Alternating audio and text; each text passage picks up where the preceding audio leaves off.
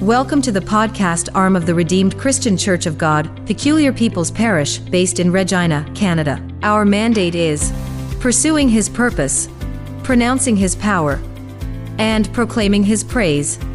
You can subscribe to our podcast channel today so you never miss an episode of our podcasts. Be blessed by this teaching.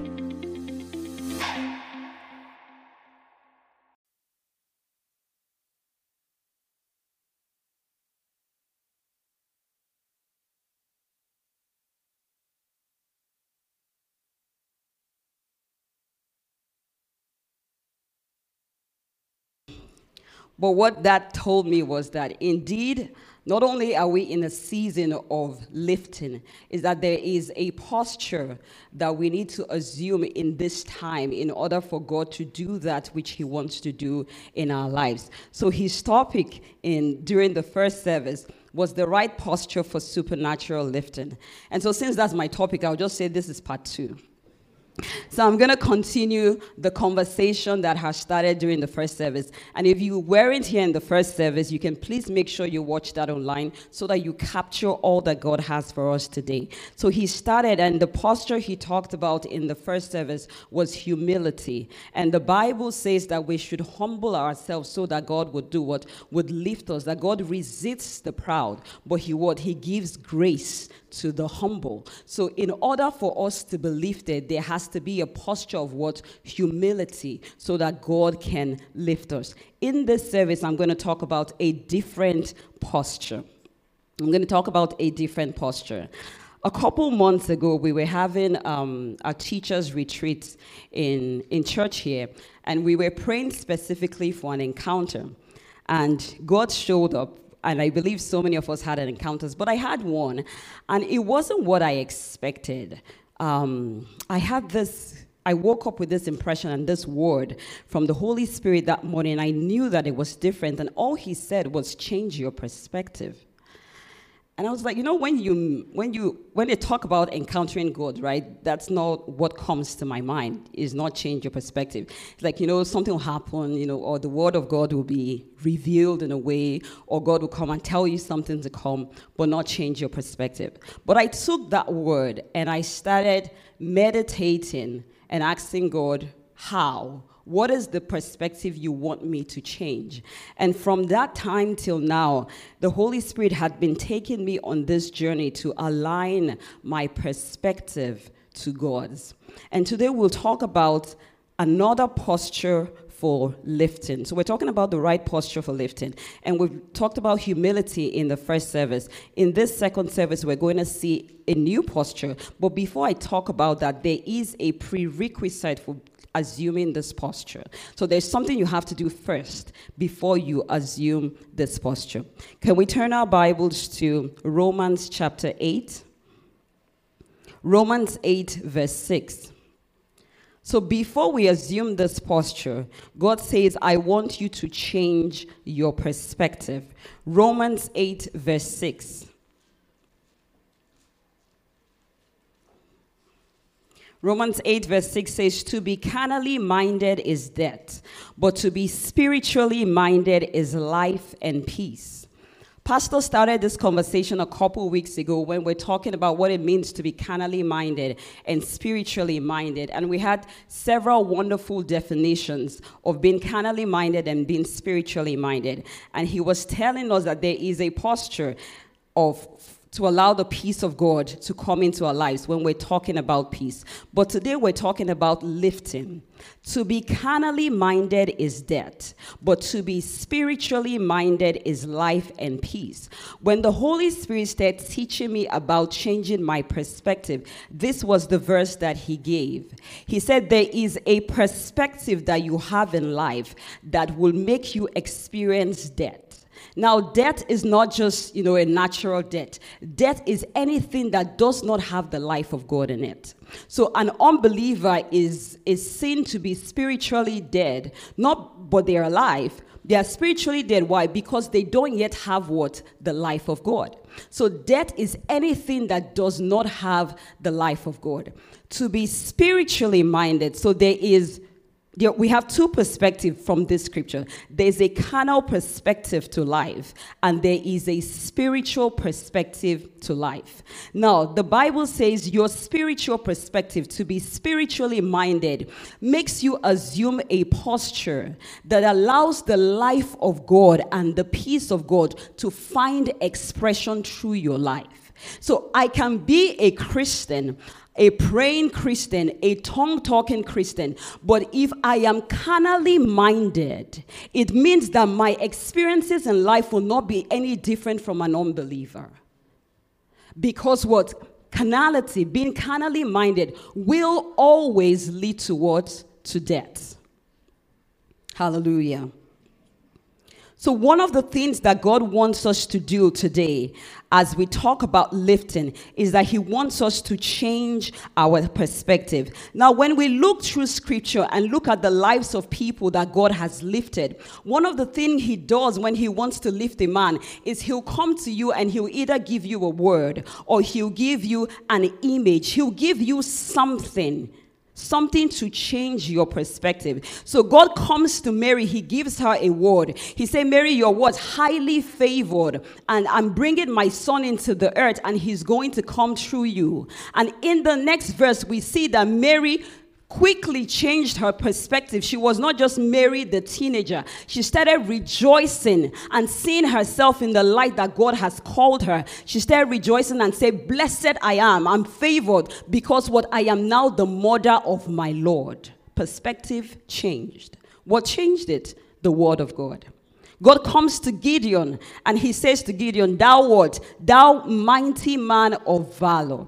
He wanted to lift them out of the bondage they were in, but he needed someone that will partner with him in terms of their mindset so that they can give permission to him to walk through them to bring the lifting that he has designed for them in that season. And so that's what he wants to do for us today. So God wants us to change our perspective. And it's my prayer that even as we listen to his word, that the Holy Spirit will begin to highlight in our lives, like he did in mine, the mindsets that need to, to, to be broken, the strongholds that must be pulled down, the wrong perspective that has been hindering him from moving in our lives. Now let's take a look at the life of Abraham. Let's look at Genesis 15, verse 4 to 6. Genesis 15, I'll read from verse 4 to 6.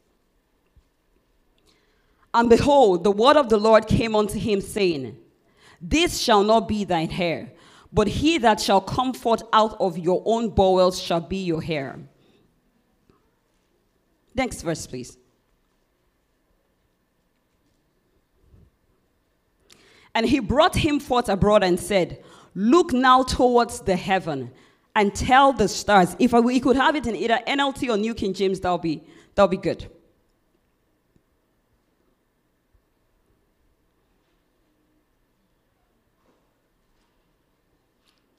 Thank you. Then the Lord took Abraham outside and said to him, Look up into the sky and count the stars if you can. That's how many you will have. Now, Abraham was talking to God about having children, and God said to him, Look and go out, come outside, look up, look at the stars. That's how much descendants you're going to have. Next verse. And Abraham believed the Lord, and he was, it was counted to him for what? For righteousness. Abraham believed the Lord, and the Lord counted him as righteous because of his faith. God wants to lift Abraham. He doesn't just come and swing him from where he is to where he wants him to be. God wants to lift Abraham, but he comes and he tells him what he wants to do. He said, Abraham, I am making you a father of many nations. This is how, come out and look outside. This is how your descendants will be. Abraham, change your perspective. You're no longer Abraham, the childless man. You are now a father of many nations. I want you to walk in that reality. I want you to see yourself as the father of many nations, not Abraham, the one without a child. Change your perspective. Romans chapter 4, I'll read verse 18 to 21.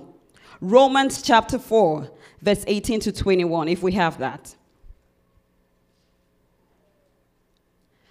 Even when there was no reason for hope, Abraham kept hoping, believing that he will become the father of many nations. For God had said to him, That's how many descendants you will have. Verse 19. And Abraham's faith did not weaken, even though at about a hundred years of age, he figured his body was as good as dead, uh, and so was Sarah's womb. Keep this verse for me. Now, God comes to Abraham and he says, I want you to see yourself as the father of many nations. But here there is another perspective that Abraham could have. Abraham is 100 years old. If you're 100 in the natural, you're past the age of childbearing. Abraham's body is as good as dead. It's a fact. Sarah's womb is dead. It's a fact.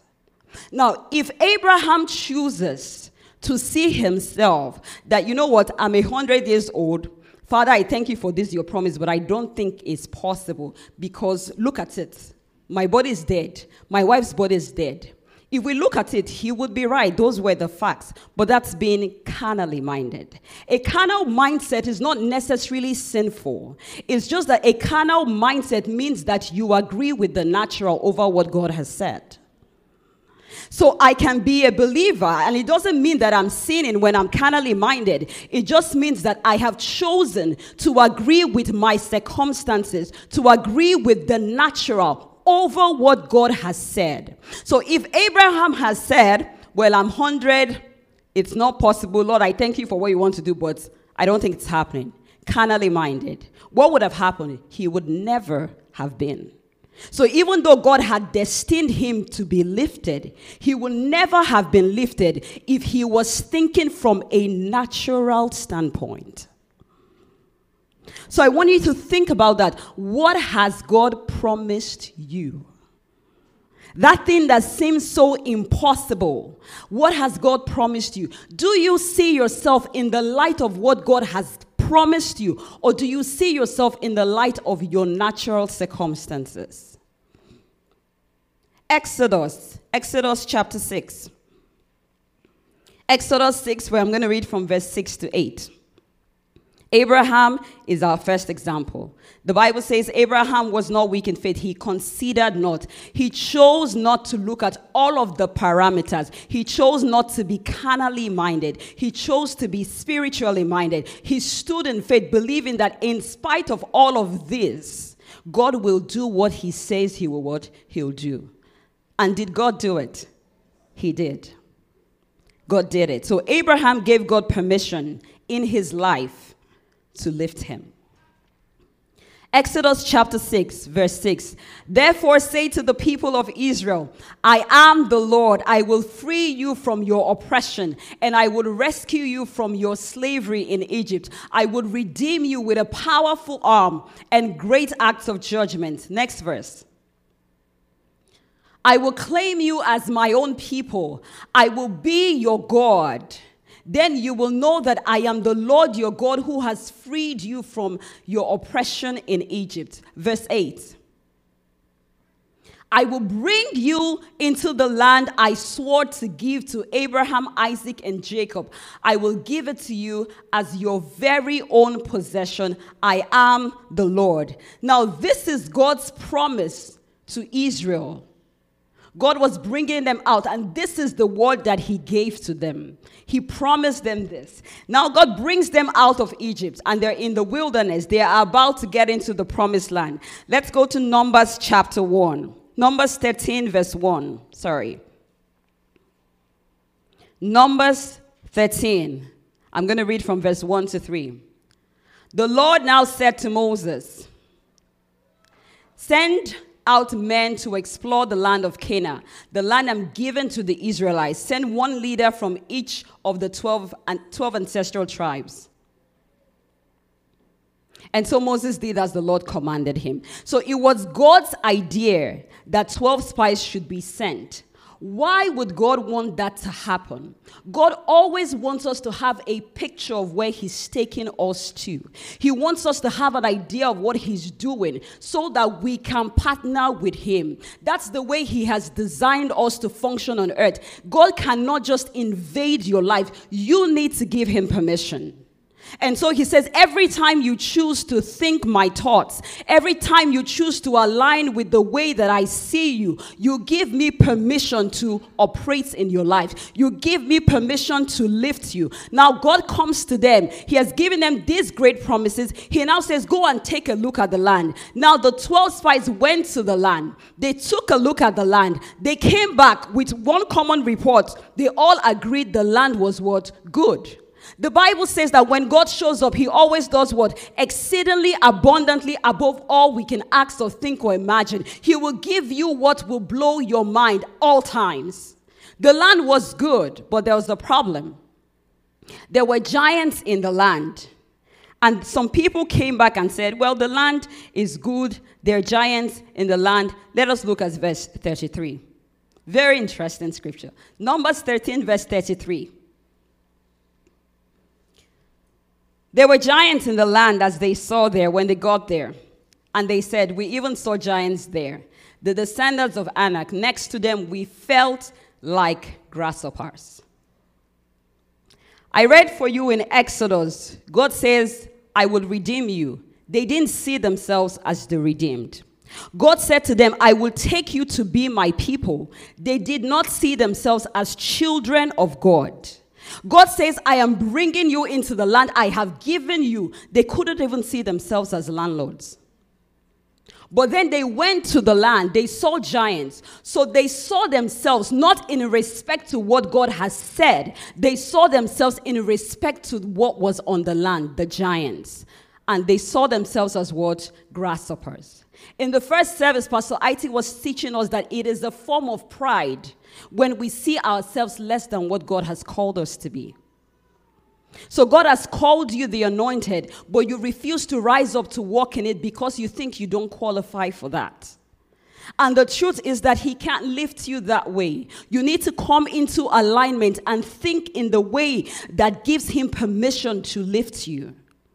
And so here we see the story. You know, it's easy to read about these things and say, ah, why did these people do this? They didn't just try. But most times we're doing the same thing in our lives. God has called us something else. He has called us strong, but we remain weak. He has called us conquerors, but we still function with a mindset that says we're defeated. And so I'm asking you this question today What has God called you? And do you walk in the reality of what He has called you? What did God tell you when you were coming into 2022? Are you still standing on that promise or have you quit because you haven't seen it manifested? And these people did not enter the land. They did not go in and possess it because they did not see. They saw from a what? A carnal perspective. A carnal mind would always lead to what? To death. To be spiritually minded is what? Life and peace. To be spiritually minded, that's the posture of mind that gives God permission to invade your life. That's the posture. In 1 Timothy 1, verse 1, 1 Timothy chapter 1 verse 1 quickly. The Bible says Paul an apostle of Jesus Christ. If you know the story of Paul, you know that he killed Christians. If you know the story of Paul, you know that he went and got authorization to capture Christians. The Bible even recorded he was part of those that were there when Stephen was killed. Paul committed so much atrocity as an unbeliever, but then he encountered Christ and he became saved. And God commissioned him and said, You will speak to kings, you will speak to, to the Gentiles, you will speak to the nations of Israel, and made him an apostle. And I'm thinking, what did he think of himself? Because some of us would have said, Lord, thank you for calling me to be an apostle. But you see, I am so bad. Let me just be a brother and sit at the back.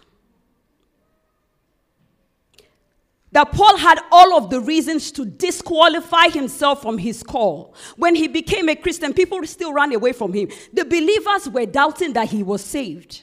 That's how bad it was.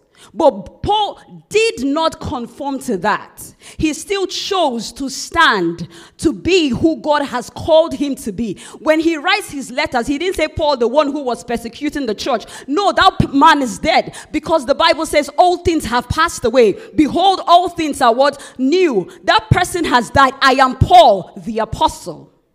He walked in the reality of who God has called him. When Jesus came to earth, the Bible says God when, when Jesus was being baptized and God spoke from heaven and said, "This is my beloved son in whom I am well pleased." When the devil came to attack him, he said, "If if what? If you be the son of God." Attacking his identity. Did you know that one of the things one of the things the Jews fought about the most with Jesus was that he called himself the son of God, making himself equal with what? With God. You're not God. We can accept you as a prophet, but we can't accept you as God.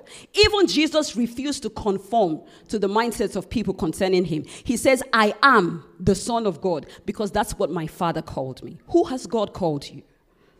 Who has your Father called you? And are you functioning in that? Or have we allowed our past mistakes and our weaknesses to define our lives? And I'm not perfect. I'm not there. Because I remember having the same conversation with Pastor a while back where he was challenging me to walk in that which God has called me. And today I have the privilege, the opportunity to do the same, to challenge you to say, What has God called you to be? And are you functioning in that? So, the very first perspective that God wants to, us to change is to change the perspective of who you are.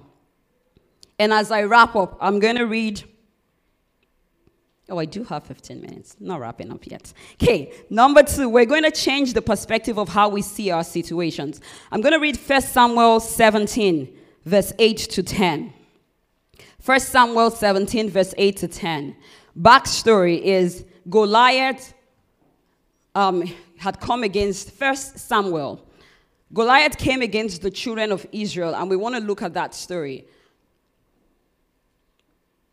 Goliath stood and shouted a taunt across to the Israelites. Why are you all coming out to fight? He called, I'm a Philistine.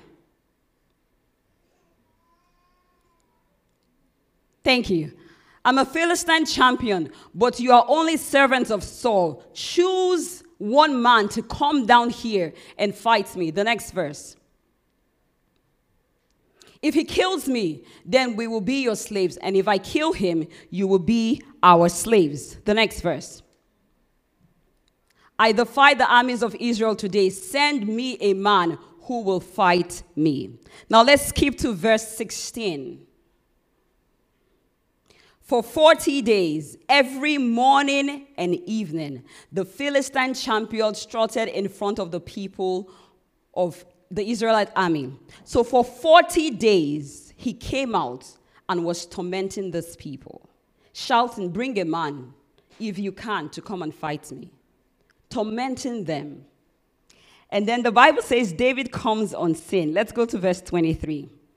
David comes on the scene.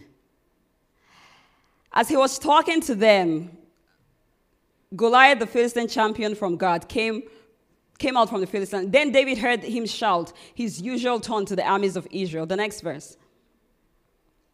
And as soon as the Israelite army saw him, he began, they began to run away in flight. Let's just skip to verse 26.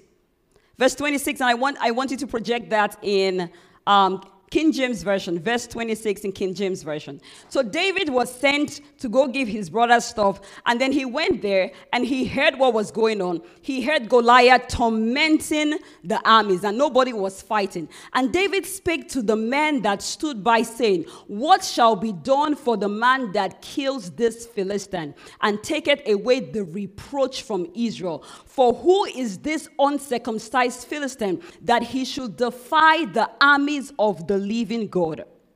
I want us to pay attention to the very last phrase. David comes to the scene, sees this guy, he's thinking about rewards, and then he says something very interesting. Who is this uncircumcised Philistine? Defying the armies of God. My question is what has circumcision got to do with the battle? What has circumcision got to do with this battle? Now, if you think back, we, we, mentioned Abraham. If you think back to when God came to Abraham and made a covenant with Abraham, the sign of that covenant was what? Circumcision. So God says, circumcise all the male. This is the covenant I will make with you. I will be your God. And he gave them all of these promises. They were under a covenant with God. And the symbol for that covenant was what? Circumcision. Now, David comes to the scene. He sees a giant tormenting the soldiers. And the first thing he recognizes is that this guy is not under covenant. He says, Who is this uncircumcised? So David comes in in the awareness that I am a child of God, a child under covenant. I am protected by a supreme God. Who are you? Who are you to stand against me? Do you know the covenant I carry? And then David goes and defeats Goliath. Why? Perspective. The other thing I was thinking about is every soldier, every man in Israel was circumcised. So they weren't not they were aware of circumcision. But it's a different thing to know something, to be aware of it, and to function in the consciousness of that. David was spiritually minded. The, the, the soldiers and Saul and everybody, they were responding just like natural men. In the natural, what ammunitions do we have? Can we go against this man? It was in the natural. But guess what? The lifting that God wanted could not come through them because they were carnally minded. So today, God is saying, I want to lift you. It is coming. This is the time. This is the season. But can you align your perspective? Can you see the circumstance the way that I see it? He comes to the scene with a different perspective. He says, Who is this uncircumcised Philistine? And then Saul was scared Saul was trying to convince him, maybe take these armors, take all of these things. And David was giving Saul his testimony. He says, The lion came to eat the sheep, I killed the lion. The bear came, I killed the bear. I kept asking myself a question How do you see yourself that you run towards a lion? Because you know, when you see an ant, you be like, relative to my size, this ant is small, I can go towards it and I can kill it. But I, I don't think I've renewed my mind to the extent where if I see a lion, I, I won't. So I was asking myself the question how did David see himself? No wonder in our, our scripture for today, our key verse for the month, the Bible says, David says, For thou art a shield for me my glory and the lifter up of my hand. So that thing was not just theory for him. God indeed was his shield. That David has so renewed his mind that he knew that whatever came against him, whether it's a lion, a bear, or Goliath, he says, God lifts my head above you so I can stand against you and know that I would have victory because God is my shield. You can't kill me. Perspective. So today, God says, I want you to change your perspective. First, change how you see yourself. Second, I want you to change how you see that situation. There's a situation that maybe has been confronting you, like Goliath was doing to the children of Israel, morning and evening, questioning you, Where's your God? Asking you, Where's your God? God says, I'm here to lift you. All I need you to do is align your perspective. It's time for the lifting, but it won't come through a carnal mind. It won't come through a carnal perspective. Now, what's the posture as I wrap up? What's the posture that God wants us to take? God wants us to stand. I believe that in this season, God wants us to stand. In order for David, for Israel to be lifted from that Goliath, David had to stand against Goliath and allow God to lift them. In order for the children of Israel to possess that land, they had to stand against the giants. Now, the reason there was a prerequisite before we talked about the posture of standing is that grasshoppers don't kill giants. As long as you see yourself as a grasshopper, forget the battle. You're not going to win. As long as you see yourself as a mere man, you cannot go up against Goliath because we act we take steps. We take our actions are, a product of our perspective. So you can never go against a giant if you see yourself as a grasshopper. So God wants you to stand against whatever it is that has been coming against you. But He said, before you can even assume that posture, you must do what? Change your perspective. Change your perspective. Ephesians chapter 6, verse 11. Ephesians chapter 6, verse 11. God wants us to stand. He wants us to stand. Put on the whole armor of God. Let's start from verse 10. Verse 10, please. Finally, my brethren, be strong in the Lord and in the power of his mind. Next verse. Put on the whole armor of God that ye may be able to stand against the wiles of the devil. For we wrestle not against flesh and blood, but against principalities and powers, against rulers of darkness of this world, against spiritual wickedness in high places. Next verse. Wherefore, take unto you the whole armor of God, that ye may be able to withstand the evil day, and having done all, to stand. God wants us to stand. First, to stand on His word and what He has said.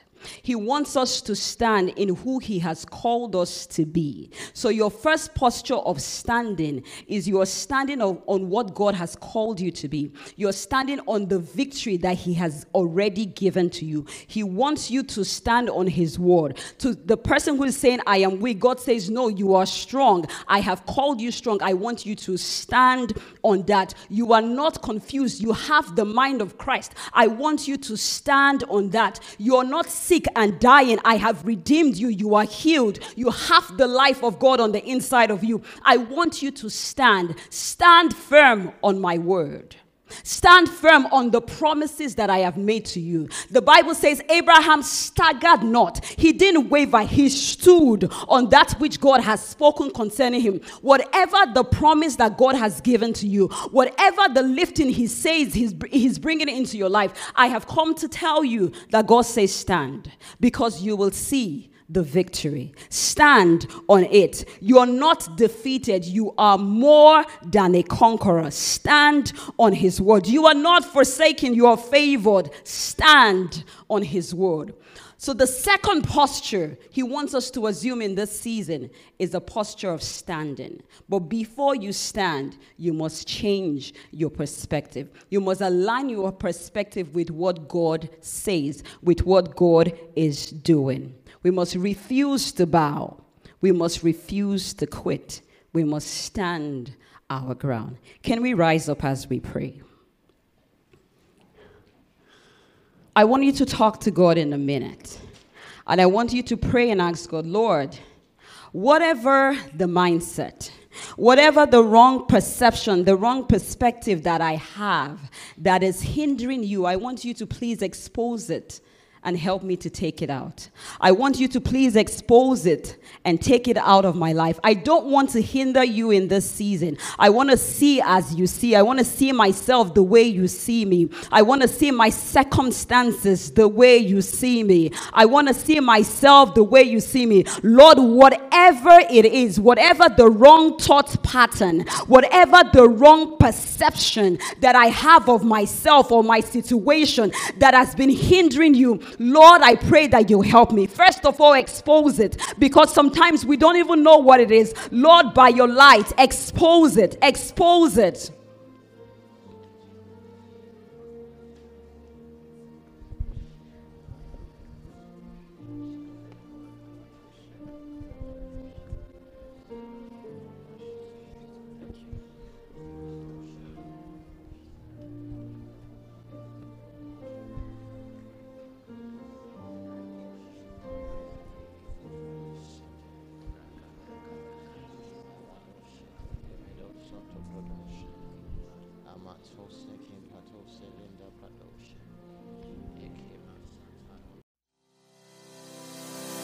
We hope you were blessed by that teaching.